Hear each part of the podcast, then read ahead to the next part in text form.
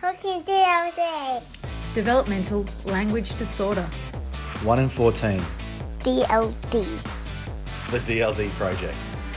The Talking DLD podcast. Brought to you by the DLD Project. Hi everyone. Welcome to episode 3 of the Talking DLD podcast.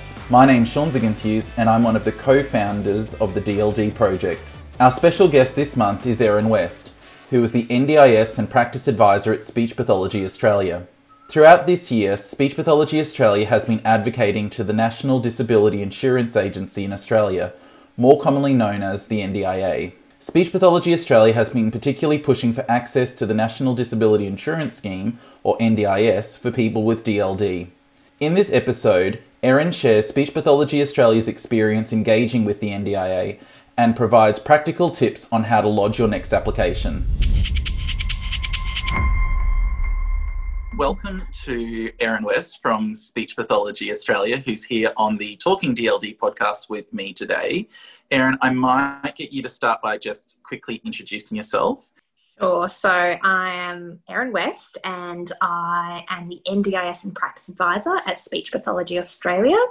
So essentially, my role is to answer questions about the NDIS and try and keep up to date with all of the changes um, and to help uh, speech pathologists who are members of the organisation, but also members of the public uh, with kind of their queries and see what uh, we can produce, I guess, to uh, help members to navigate the NDIS. Awesome. And I know that particularly people who are listening uh, to the Talking DLD podcast um, and are, are, often families or health mm-hmm. professionals with questions. So I think it is going to be great, great to really get your opinion and insight because obviously you've got an amazing amount of experience, um, both as a professional as well as your role at uh, Speech Pathology Australia. So thank you so much for joining us today. My I pleasure. think we'll jump straight into it because I know sure. that particularly families will be interested to hear what you have to say um, mm-hmm. because we do hear, um, well, we have heard from quite a large number of families that they've had difficulties in applying to NDIS when their child has developmental language disorder. Is there what is it about developmental language disorder that makes the application process potentially difficult or different for people with DLD?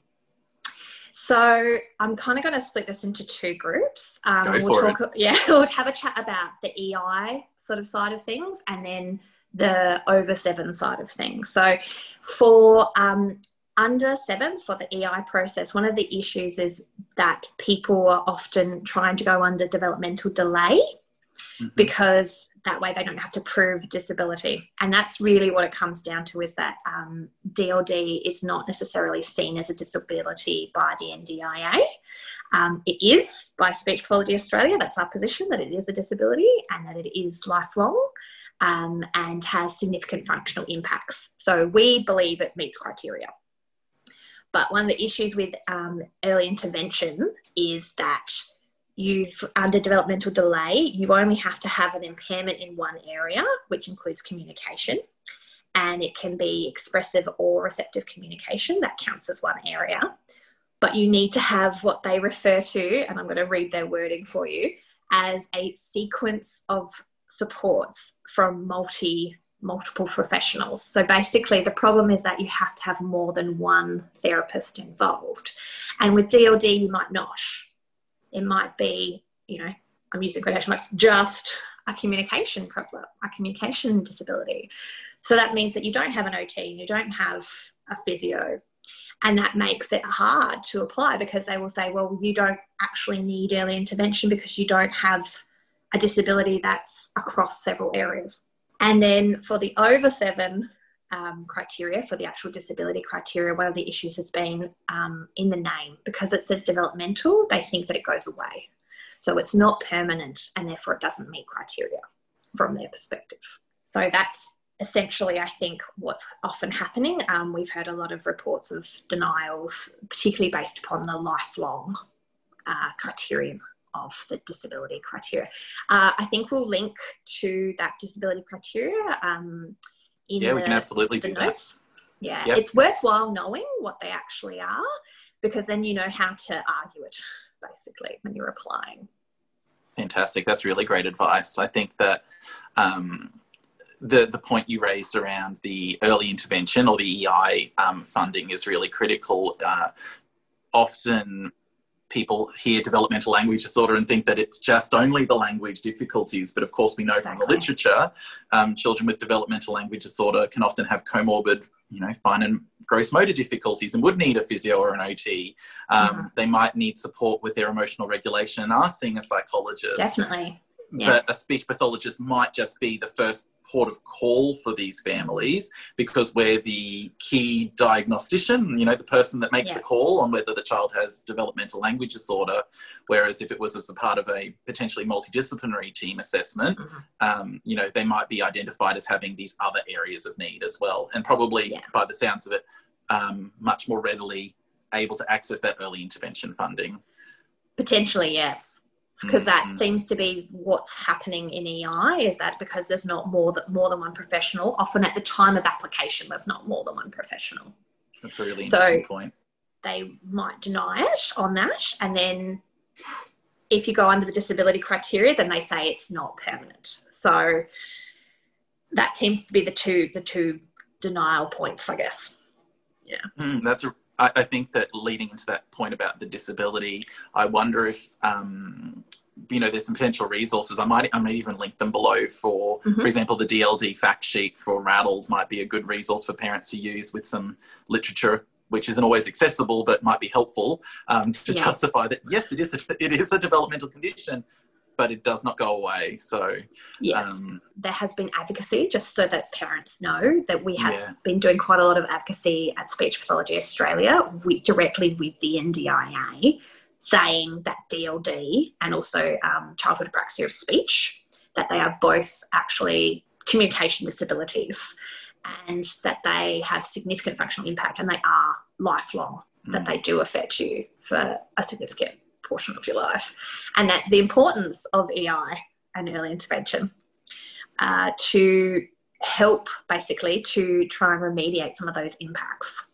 Absolutely. I think, you know, if we can get that early intervention happening, we'll have much better chance of putting, you know, structures in place, supports in place, and enabling a better positive, you know, positive outcome for the individual as well as the family that's sitting around them. And I think that, you know, it's often the families that are feeling that pinch. Uh, yeah. I know that there's been some uh, health economic studies done in the DLD space in Australia, but one thing that it doesn't always capture, and this is what we hear time and time again from families, is the out of pocket expense for families. A lot of the health economics research looks at expenses for government, um, but often these children aren't accessing a lot of government funded support and services. So it's really hard to get that true representation of the economic impact uh, of DLD um, when a, a, lot of parents are just paying for it themselves or aren't able to access those services, which has you know long-term ramifications for schooling and employment and beyond.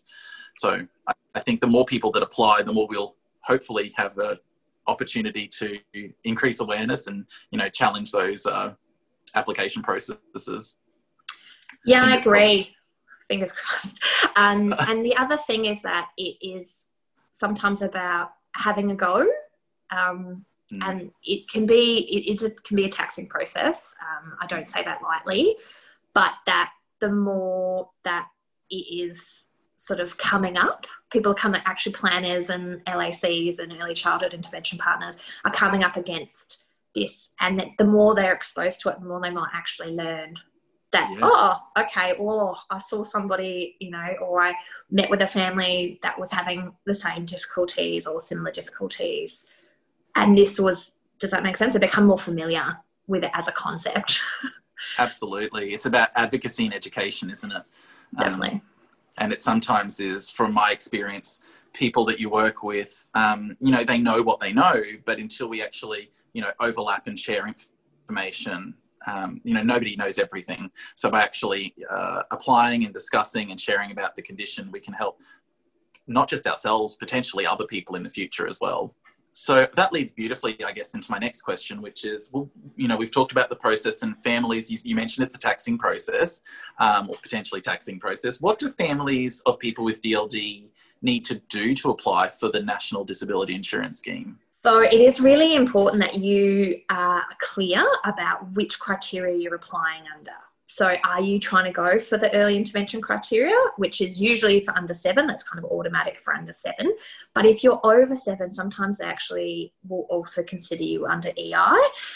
Or are you going under disability criteria in there's kind of pros and cons, I guess, of both. As I said, with the early intervention criteria, you have to prove that there's a sequence of supports from a multidisciplinary team. So you do need to potentially have several areas where you are needing additional support or preferably receiving that additional support so that mm-hmm. there can mm-hmm. be a report from multiple professionals. Yeah. And um, that's really what they want. They want uh, a lot of supporting evidence, so what they call evidence. Um, they've got evidence of disability for the disability criteria, but even for EI, they want to know, they want a diagnosis of something, generally speaking. And so it's also, I guess, important that as you were talking about, you explain what DLD is, and it might be about using particular wording. So calling it a communication disability, and it actually is. That's not untrue but it's we don't necessarily talk about it in those terms, and therefore the NDIA still thinks of it as you know you just have some trouble talking, and we know that it's not just trouble talking; it's significant impacts on the rest of your life, and it can be significant impacts not across multiple areas, but also for you know the entirety of your schooling, and then having those impacts upon um, employment and future study options and things like that. It's and social, you know, all the things that we all know about. um, so that's something else. So to basically have a think about the functional impact of this communication disability.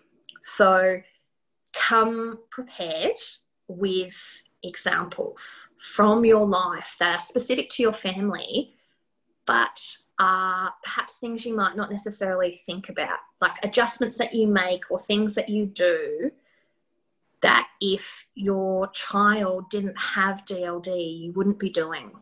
So, like an example is, you know, everyone loves sport, everyone's involved in sport except the child with DLD because they can't follow the pace of the game in terms of the instructions or, you know, following what's happening at the time. And so, or they can't do, you know, their family runs a karate studio, but they can't do the classes because there's too many instructions. You know, things like that, that you wouldn't necessarily think about, but they are adjustments and they change what happens for that child because of their communication disability. Um, the other thing is that there are, there's actually a list of things. Uh, it used to be on the NDIS website and it's been moved, but it actually came out of there's an independent council that provides information for the and recommendations for the NDIS. And so back, back, back, back, back, back in the very first days of the NDIS, they created this very large document. And at the very end of this very large document is recommendations. So it's the document is about um, allowing people to live an ordinary life people with disabilities to live an ordinary life. And at the end, they have something called the key um, lifespan indicators. And these are basically, they've kind of, they've actually charted in a basically big table what they would expect people of different ages to be doing and what people of different ages with a disability are not doing or not able to do. So, as an example, in that, I think it, they've um, done it from five to 12 is sport. Sport's one of the things. So if your child isn't playing sport, that's something to refer to. Or if your child isn't doing something from these key lifespan indicators, you can say, well, you know, most children their age, or most adolescents their age, or most people their age, are doing able to do this and this and this but my child's not because of this disability. And then also charting that as what effect does that have on you as a family? They actually really want to know. It's quite, it can be quite personal, and this is what we are talking about before. It can be a difficult process, and it can be, it's very personal. But planners and, you know, local area coordinators, LACs, and early childhood intervention partners, which are ECIPs, they need to actually know how it affects you and how it's affecting your family. So, increased stress if you have to work part time because you're taking your child to all these appointments, or because you're having to, you've made the decision that you need to homeschool because there's, you know, issues that mean that schooling's not possible, things like that, that are everyday impacts of this disability. Absolutely. I think um, you brought up a really key point about the confrontational aspect of it. And I think that it would be naive of us to deny that it's just going to be a form to fill in and submit, isn't it? You know, it's it's more complicated than that. And I think the other challenge is is, and perhaps this is me, but I think most um, clinicians and families are probably the same. Is we're often very positive. You know, we're often Yeah. people who positively frame progress um, we positively frame the outlook for the child, that we often talk about the, the benefits of um, intervention, and we talk about things in a way that is uplifting and engaging and, and ultimately to ensure that, you know, DLD is just a part of life. I often talk about the rich tapestry of life. Everybody's a little bit different, and DLD is just a part of uh, what life for uh, you know a certain percent of people. But the process, it sounds like, is actually asking people to kind of flip that a little bit and say, well, actually, this is what you know you're you're doing, but what would you be able to do, and what are the differences in terms of support needed, and it's probably a slightly different mindset, I'd imagine. I'm thinking of the families I work with. You know, we generally are pretty upbeat and pretty positive, but thinking about those difficulties could actually be, you know, a big challenge. It might take a lot of self-reflection in order to get to the point of pulling an application together. Would that be fair to say? I think that is very fair. And I, I think that's also why I wanted to bring it up today, is so that families aren't shocked or they're not ill prepared. Like it's better to go into it knowing it's going to, you're going to have to have some potentially difficult conversations and talk a lot about and think about really, well, actually, how is this affecting us? How's this affecting mm. us as a family? How's this affecting, you know, my child? And what what could they potentially be doing if they didn't have this communication disability? So having a think about your aspirations for them so that's another thing that they um, ask about is the goals and aspirations. But before you get there you really need to think about the difficulties and because that is what it's about um, in terms of getting access it needs to be talking about the most not necessarily extreme, but the the the worst day, the sort of the the things where you think, oh, we had this experience and it hasn't happened for a long time, but it was really bad when it happened. So, for instance, uh, in Kinder, they went on a little, you know, excursion just to the local playground or whatever, Mhm. and they didn't know where they needed to be so they ended up actually just following somebody else that they knew and they ended up on a main road. And therefore, you know, that's terrifying as a parent. But that is something that's really significant to the NDIA. They would take notice of that.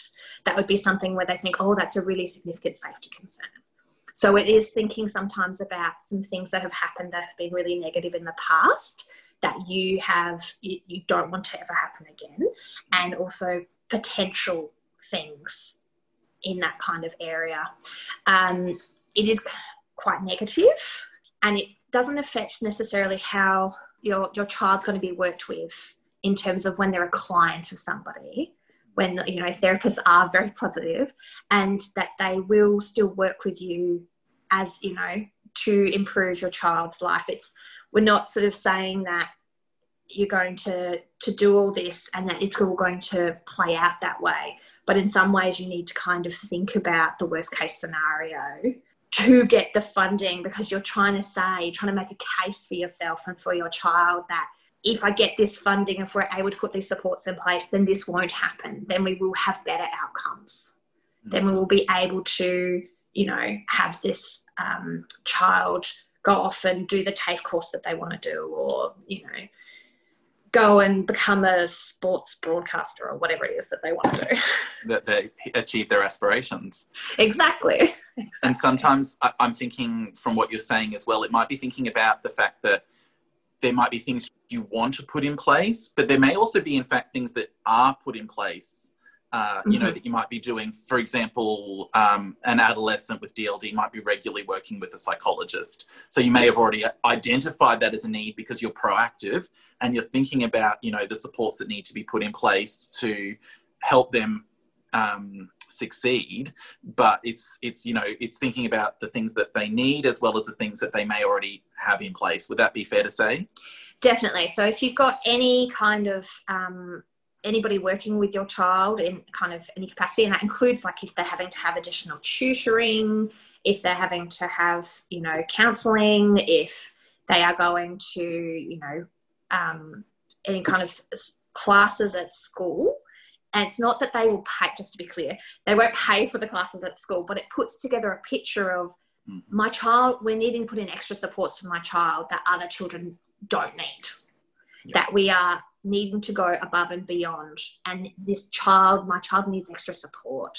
Yeah. And so it, it might be that at the moment, look, we're only able to do this because financially um, we can only kind of afford speech pathology or psychology. We can't do both. So we're having one term on of speech pathology and then off, and then a term with a psychologist, and then we switch. Or does that make sense? Like all that kind of stuff Absolutely. is really important to say. Is also where you need the supports, but you've had to make some compromises in the support of the child. That's really important as well. The point I'll just go back to you raised as well was that the NDIS doesn't cover education based supports. And I think that sometimes we become so focused on our school aged population, uh, often because they're being identified during their schooling years or as they're approaching schooling years. We, we tend to get very focused on those school based supports. But it's really critical uh, for our listeners to remember that the NDIS won't be funding specific school supports, but it's about enabling access to the community, uh, being a part of a family. It's all of the functional impacts of the disability, but the fact that they need an adjusted curriculum is a piece of evidence. I think is what you're saying. Yes. Yeah. Yes. Yeah. Um, and just to yeah to clarify that this is again with the terminology that's really important to use is to talk about your child's inclusion and participation in their community and family. So an example might be if they are very behind academically, perhaps with their reading and writing. uh, That's a piece of evidence, but you're not does that make sense? That's not necessarily going to be listened to as much as if you're saying that they're not able to take their driving test because they can't access the book, or again, they're struggling with the instructions and it's just it's too too much of a cognitive load. There's too many things going on at once, so they're really struggling and they can't learn to drive, and that because that affects their independence. And again, if we look at the key lifespan indicators, that would be one of them. Would be you know kids at about 16, 17, they're learning to drive. So it's that difference between your child's life and your family's life and their, in, like I said, inclusion and participation in their community. And also sometimes, depending on their age, their independence. So there's other things to do with, um, so for instance, if your child is also having trouble with fine motor things, um, that they can't put, they're struggling to do their own shoelaces. And that's an issue because you would expect a seven year old to be putting on their own shoes. Great. From what I'm hearing and, and thinking about how it puts together for families, but also the clinicians that might be listening in and have support, we're looking at it through a lens of here's the challenges we face, but what's the actual flow on or the functional impact of that in day to day life. Yeah, yeah. Because planners and LACs and to a lesser extent ECIPs, um, they they don't necessarily understand what it is. Mm-hmm. and they don't they don't like you think about the fact that okay, well, I need to actually allow Johnny an extra half hour in the morning because I know that we're going to have to have potentially a battle about X and Y before we get into school. And we're going to have to you know have a pep talk or have a meditation or do these things to actually because they're anxious about going to school. So they're things that you're doing that you don't even think about you're doing but they are pieces of evidence and they're things that people can understand. So it's like often we might talk about a birthday party. Everybody understands about a birthday party. So if your child's not getting invited to a birthday party or they don't have a lot of um, social connections because they're struggling with the language around those social connections, that's evidence. And that's something that everyone can understand. Excellent example. Thanks for that, Erin. I think that brings us beautifully to our next question, which is there's clearly a lot involved, isn't there? Um, are you able to tell our listeners a bit more about the planning and meeting process? You've used a few different acronyms as well, so I'm hoping maybe you could talk about who can help them, who you know who's involved in the process. Sure. So I catch myself sometimes. I'm so used to NDIS speak, so I'm sorry. no, that's okay. Um, okay, so again, we'll talk about it. We'll split it off into if it's the early intervention or EI process, or it's the over sevens um, mostly process. Uh, so for early intervention, there is what's called early childhood early intervention partners. Now, it's really important to know who these people are in your area. There are basically they're different organisations who've actually gotten the tender, so they've basically gotten the contract from the NDIA. So they they work for the NDIA, but kind of one step removed almost. So you don't, if you are under seven, you don't actually apply through the NDIA directly. You need to go to your local early childhood early intervention partners for whatever organisation that is. And again, we can. Um, there was a list. I'm hoping it's still there um, on the NDIS website where you can actually find who the partner is right. for your area so we can put a link into that. Um, so you would go to, you'd actually approach the partner organisation and then they will arrange, um, usually it's a phone call sometimes, and then they might arrange a meeting. COVID's kind of made things a little bit different. So, um, you know, I'm not 100% clear on exactly what's happening and it might depend on your area, but they are the people you need to go through um, to apply and you will have a planning meeting with them.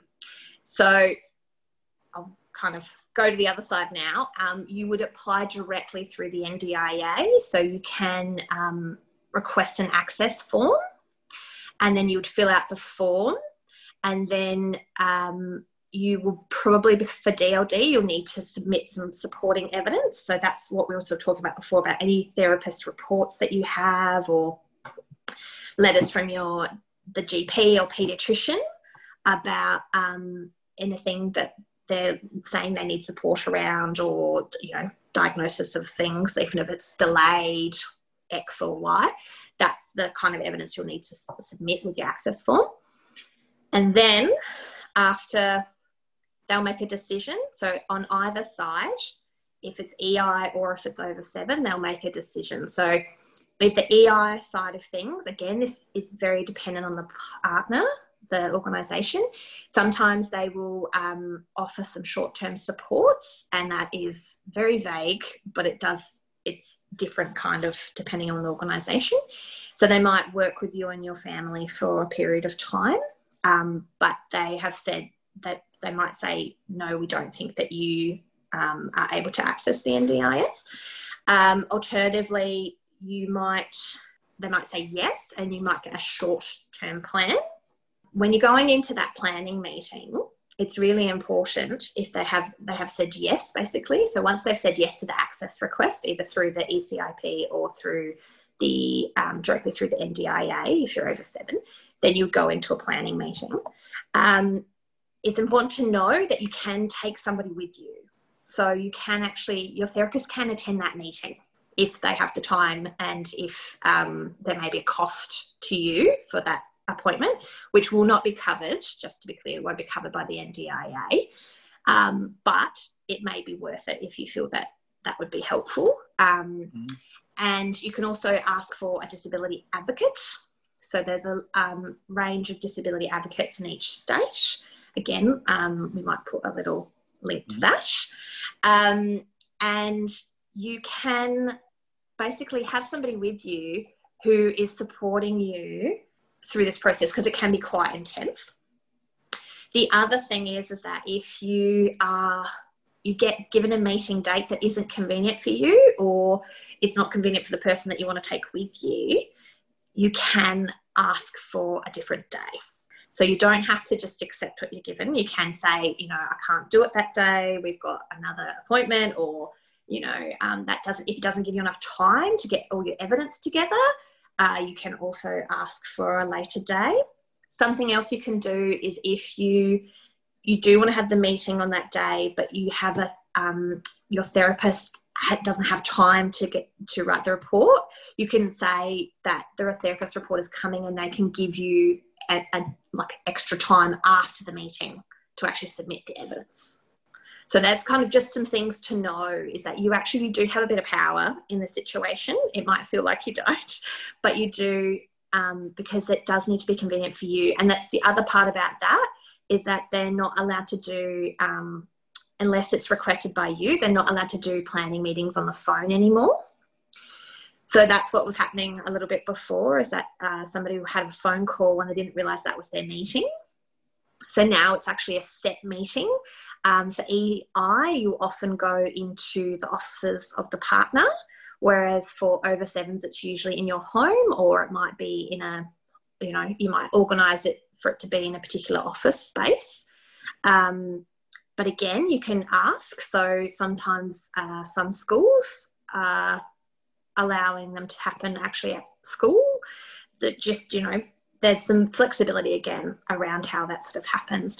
So anything that kind of allows you to be a little bit more comfortable and sort of feel like maybe it's it's on your turf, so to speak, or um, you've got somebody with you who you feel can help you to um, state your case and can help you even just to sort of stay calm and um, not forget things like sort of that's mm. another thing just to think about is to have when you're going into your planning meeting to actually have some things written down because it can be quite when we're under stress or we sort of feel in an intense situation we can forget things um, our brain shuts down a little bit that happens to us all so it, it's really good to have some stuff written down particularly like i said some of these examples from your life and your family's life about the functional impact of DLD. I wish the listeners could see me nodding because I'm just hearing, you know, hot tip after hot tip after hot tip, thinking, yes, great. Because that's what people are wanting to hear,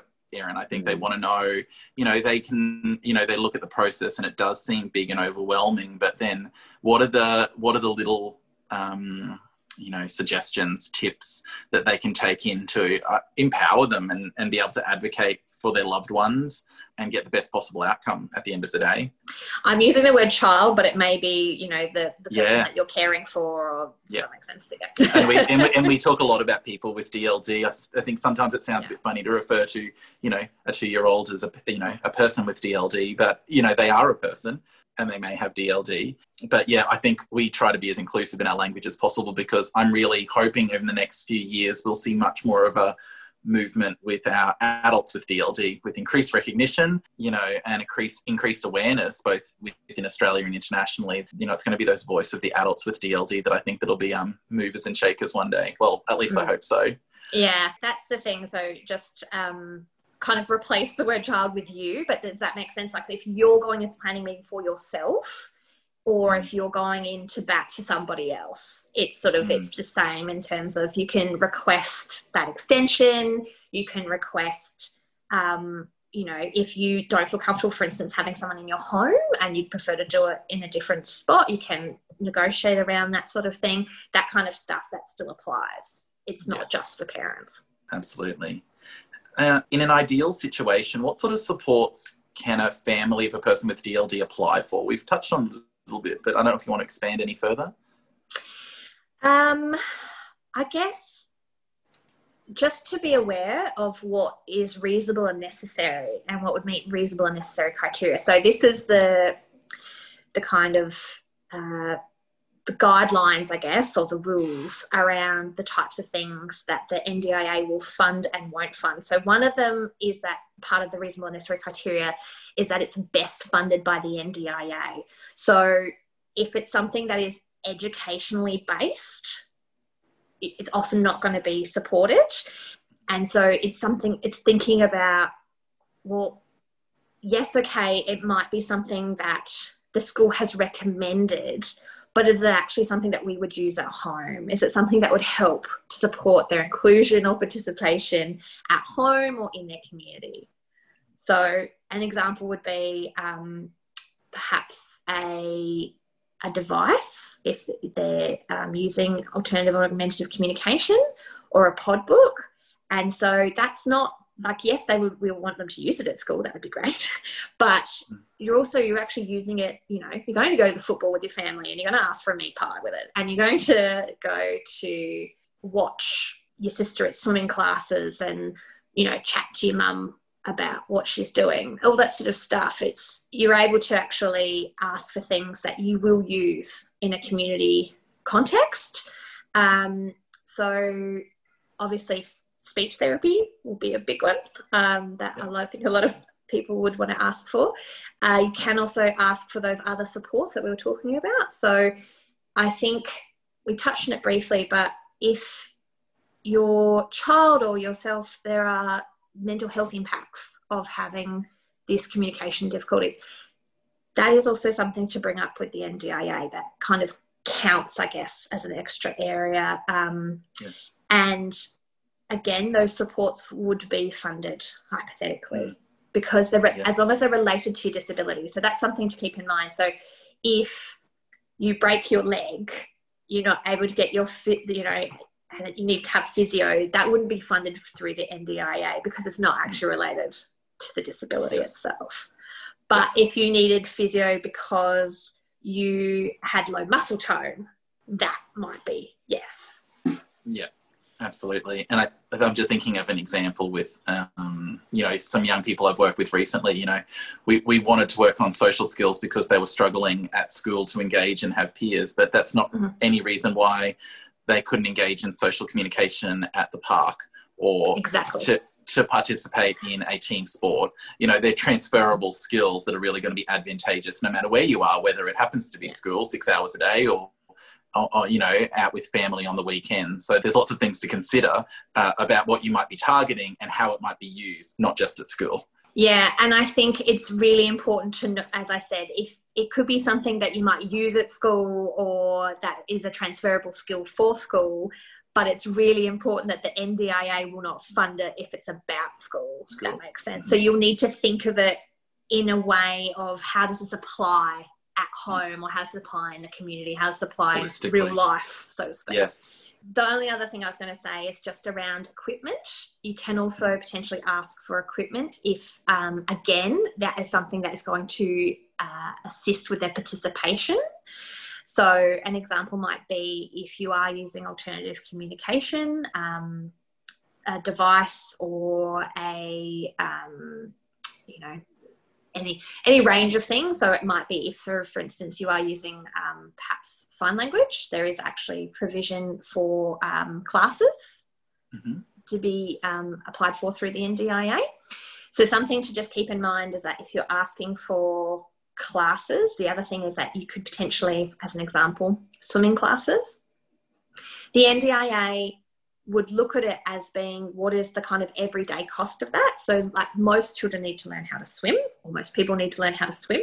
So, they would go, This is the cost of a standard swimming class. And if you're saying, Well, no, but my, my child or I need a particular swimming class that has smaller class sizes, or I need one to one to help me to understand what I need to do and to help me with my anxiety, perhaps in the water or whatever then they might fund the difference between the 2 mm-hmm. classes, if that makes yes, sense.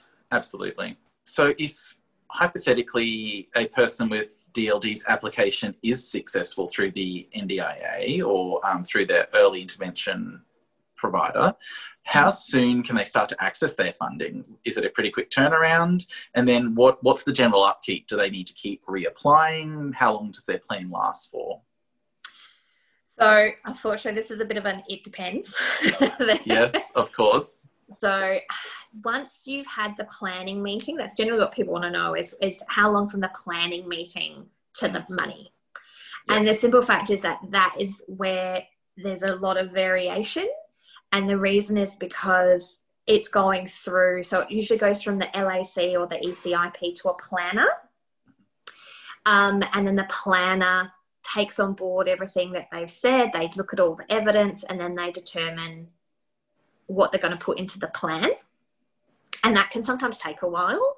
So it's worth um, sort of chasing that up. If you haven't heard anything, I'm going to say within three weeks after your planning meeting, it's worth just chasing, just touching base with whoever you met with um, and saying, you know, hey, what's happening? and it's not that you'll necessarily get the money, just to be clear, within three weeks, but it's that they should be making a decision within Yes. three weeks.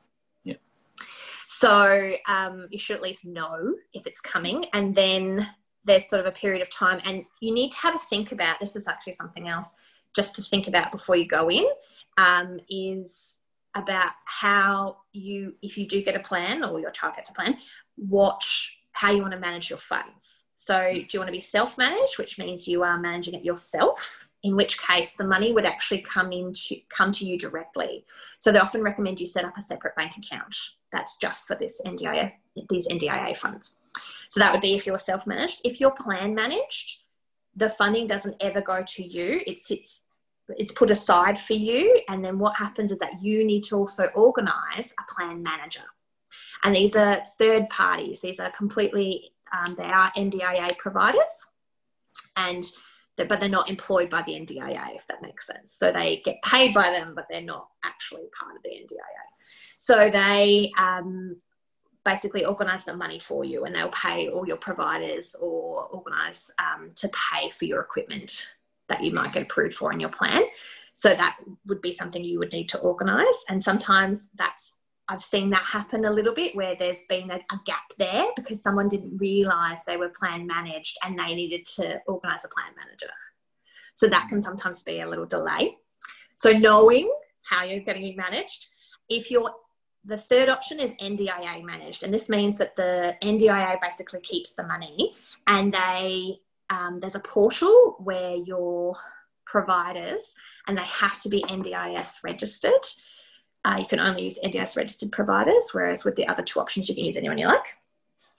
Their provider will actually go into the portal and um, request payments and organize all of that themselves. So you don't have to kind of do anything. So they're the three options. So it's also kind of keeping in mind NDIA managed is often the fastest because it, the money's just there. You don't have to organize anything else. Whereas the self managed, like I said, there can be a little bit of a um, not delay, but you know, you've got to organize things. You've got to organize a login for yourself for the portal. And you've got to often, like I said, they do want you to have your a separate bank account for it. You don't have to, but that is a recommendation. And then with Plan Manage, you definitely have to organize this whole kind of third person to manage the money for you. Yeah, okay. So it could be three weeks between chasing up and then sometime after that, you know, in the next few weeks maybe before you're actually accessing that that funded support. Yeah. And again, uh, also having a think about the time of year. So obviously across holidays, so the sort of December, January period, there can be some delays. Yeah, because mm. people are on holiday and so they're not working. And so because it's going through several people, it's that it's kind of it has to get off someone's desk. They have to actually look at it. They have to submit it in on their side of things. Then it has to get, you know, might go to somebody else who then has to tell you. So it sort of can take a little bit of time. Um, and then the other thing to know is that how long your plan is for. So as we talked about before, sometimes you can have a short-term plan that's only six months. Generally, plans are for 12 months. So you will need to um, have what's called a review meeting. Uh, coming up, sometimes they're called early, and this is again where you might exercise your kind of power within that process. So if it's been called after nine months and you think, no, I've still got a lot of funding to use, you know, I've still got, we've got another two months worth of progress we could be making um, with this speech pathology, then you might say no, or it's just not convenient for you, you know, you're moving house or whatever's happening. Um, you can say, no, I want it to be later. So they will try and usually call it, they can call it up to three months, months ahead of time. Hmm but it should be coming up to that year point and usually at least six weeks before. But not always again it's there's a lot of variation. I'm sorry i sound really vague but it's true No, it's just the reality of it, isn't it? yeah. Yeah. yeah so it really depends on the lac or the ecip Mhm. um, and it also like i said are they on holidays? Sometimes you won't have the same person. So it needs to be allocated to somebody else within that organization and that takes some time things like that. So definitely again if you're coming up to so say you're a month out from where you, you sort of should be having your plan review and you haven't heard anything again i'd be chasing up and going hi you know where's my meeting? All that kind of Yeah. stuff. But it's also for you to know when you might need to approach therapists for reports because there will need to be reports for that review meeting Yeah. yeah. yeah. Okay. And I guess the other flip side to all of this is, and I apologize, I didn't put it in, but I'm thinking of it as we discuss, um, that there's going to be instances where people won't be successful with their application. Is Yeah. there a process that people can appeal?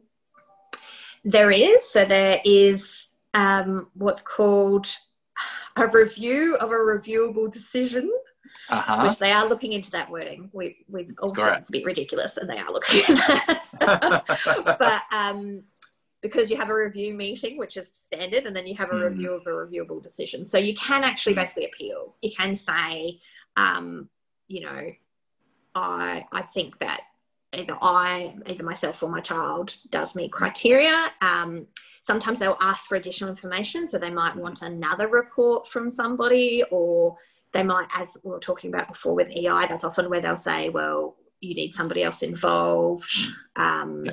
that kind of thing. Um, something to know is that, again, with reviewable decisions, they need to acknowledge that they've received that application Mhm. within three weeks, Mhm. but the actual when they actually review it is can take quite a bit of time. Okay. So that can be several months. Okay. Several. That's good for our listeners to know as well, because if people are going through, or they may have already submitted their application and are only hearing this podcast maybe now, you know, they might Mhm. um, want to be able to use the information to reflect in an appeal process as well. And I imagine that a lot of what you're saying would probably be very relevant, not just for the initial application, but thinking about the way in which you're framing it for, um, you know, that review of a reviewable decision. Yes. Um, absolutely. Um, and I guess the only other thing to keep in mind is even if you do get a plan, but it's not enough. So, Mm. say you only get 10 hours for a whole year, and you think, nah, it's not really enough, is it, to kind of get Mm. anywhere? So, you can also review that. You can ask for a review Okay. to actually have more funds put Okay. in. Yeah, so keeping in mind, um, it's easier to do that the faster you Yes. get that in. So if you, for instance, you um, you get your plan on the Friday, and you think, oh, this is this is not what I asked for, or it hasn't covered the things that we really need, Yeah. then you put in for review as fast as you can, or even if Okay. it's something simple like you've been put as self-managed and you didn't want to be you wanted to be something else definitely Yes. ask for that straight away or as soon as you possibly can definitely within the first couple of weeks because if it's something sm- small like changing a plan management aspect it, they might not have to go to full review Mhm. anything where they're adding in extra money it will generally be a full review but again getting that ball rolling as soon as you can um, will work in your favor because it can take a long time that's really, really, really good to know. Even I, um, there's some pieces, you know, I felt like I've got a fairly, fairly good understanding of the NDIS, but I've definitely learnt a lot from what you've uh, shared, and I hope the listeners have too, because I'm sure um, everybody's still working their way through the process, aren't they? It's been a few years now, but it's still um, uh, evolving, changing, adapting. Uh, and hopefully through advocacy efforts through Speech Pathology Australia, and um, I'm hoping the DLD project will be able to raise awareness as well, so that potentially our families will have an easier time of navigating the NDIS application process. I start to bring us to a close, but in your opinion, what do you hope to see in the future for DLD in Australia and around the world? I would like it to be recognised as. so would we. I know that sounds really simple, but I'd No, like it, to be um, recognised for being the really significant communication disability that it is. Yes. Um, and so that it's not such a fight for recognition and services, that would be wonderful. Yeah, absolutely. We could not agree more. Um, and certainly we'll be following up with more information for particularly families. But I think even as a clinician myself, if you're not doing it all the time, sometimes it can be really hard to get your head in that space quickly um, and particularly when you know words on word on the street is it's really challenging or it's difficult it, it might be something that people are put off by doing so i'm hoping by providing this podcast and providing some information and maybe even some success stories people will probably be more or hopefully be more inspired to actually give it a go because by applying we'll be able to spread the word and hopefully see some positive outcomes for our young people and older people with DLD in the future. Thank you so much, Erin and Sean, for that very insightful look into the NDIS application process. Wow, so much to take in, but you know, we have reached out uh, directly to the NDIA, just letting you know to increase their understanding of DLD, and we will keep you updated on those efforts. Um, also, Erin mentioned a number of resources which we have made available on our website via our blog, and we've also provided a link to the blog on our social media channels. You can keep informed about all things DLD at our website, thedldproject.com, and if you know someone who could benefit from this episode, please feel free to share it widely with everyone you know. We really want to get the word out there and help as many people as possible because you know, together we can increase awareness and understanding of DLD in Australia and we can do it today. So let's make that happen. Thank you.